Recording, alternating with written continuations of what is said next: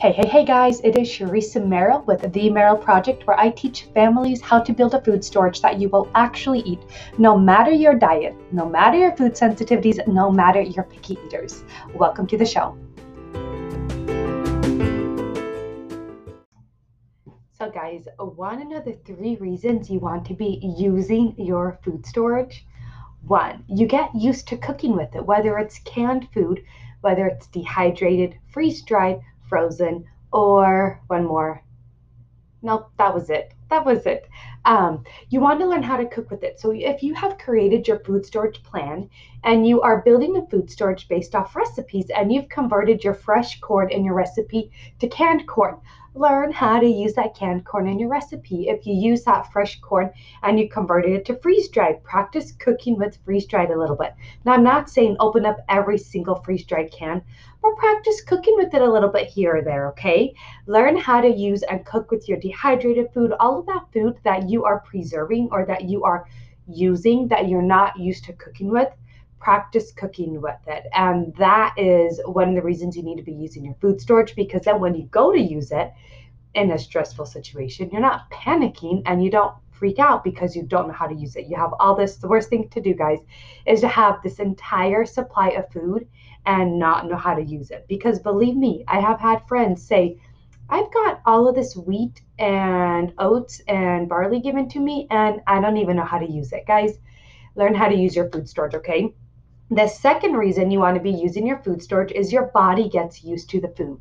So, if you are storing wheat, barley, oats, and you don't eat wheat, barley, or oats, well, your body might have a little bit of harder of a time of digesting it when you start eating it every single day. So, when you use your food storage, even freeze dried food, there's a little bit of a different taste to it, at least from the canned food when I do the canned food.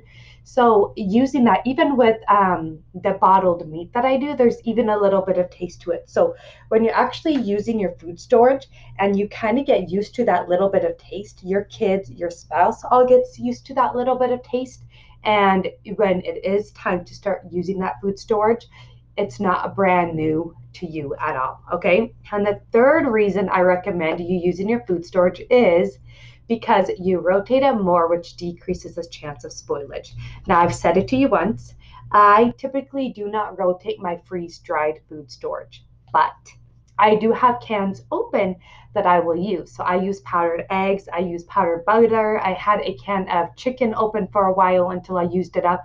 And I still use a little bit of that freeze dried storage so that I know how to cook with it but all of my canned food, all of my dehydrated food, all of that stuff that doesn't last and isn't stored to last 20 to 25 years, I do use it and rotate it because it reduces the chance of spoilage. One of the biggest food storage complaints is weevils in flour. Now, guys, I don't put my flour in the freezer and I don't do any type of special thing with my flour. I buy a bag of flour from the store, five pound bag of flour. I shove it in a bucket and I put the lid on and I push it to the back of my pantry. Okay.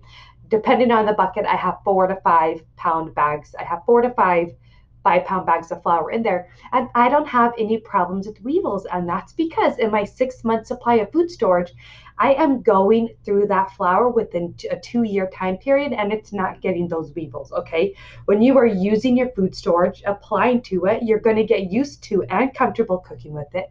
Your body gets used to the food and you decrease that chance of spoilage. Now, if the food you're storing and you're not cooking with it, you're not rotating it, it could be because you're not actually um, using that food storage. Sorry, let me phrase that. Okay. If you're storing food that you don't know how to cook with or you're not eating and rotating, it could be because you're not actually storing food you are using right now. So, if you are storing a lot of this food and you're not rotating it because you don't ever eat it, then that could be a problem potentially in the long term of your food storage and your food supply. If you want to learn how to store food that you eat, store food that works with your picky eaters, with your diet sensitivities, with your food sensitivities, then I encourage you to check out the Food Storage Masterclass. So many people have gone through this class who have been beginners with food storage, but then I also have a whole slew of people who've been through this class who had a ton of food storage and realized how many holes they actually had and they were able to fulfill that food storage. So it was more of a meal, a rotating meal plan versus just a whole bunch of random ingredients. The link for the food storage masterclass is just below this link that you got in this email. And if you don't know where to find that link, then please just send me an email response and I will get back to you. But if you really want to learn how to store that food storage that you eat so it's easy to cook with, easy to use, and easy to rotate, then go ahead and check out the food storage masterclass.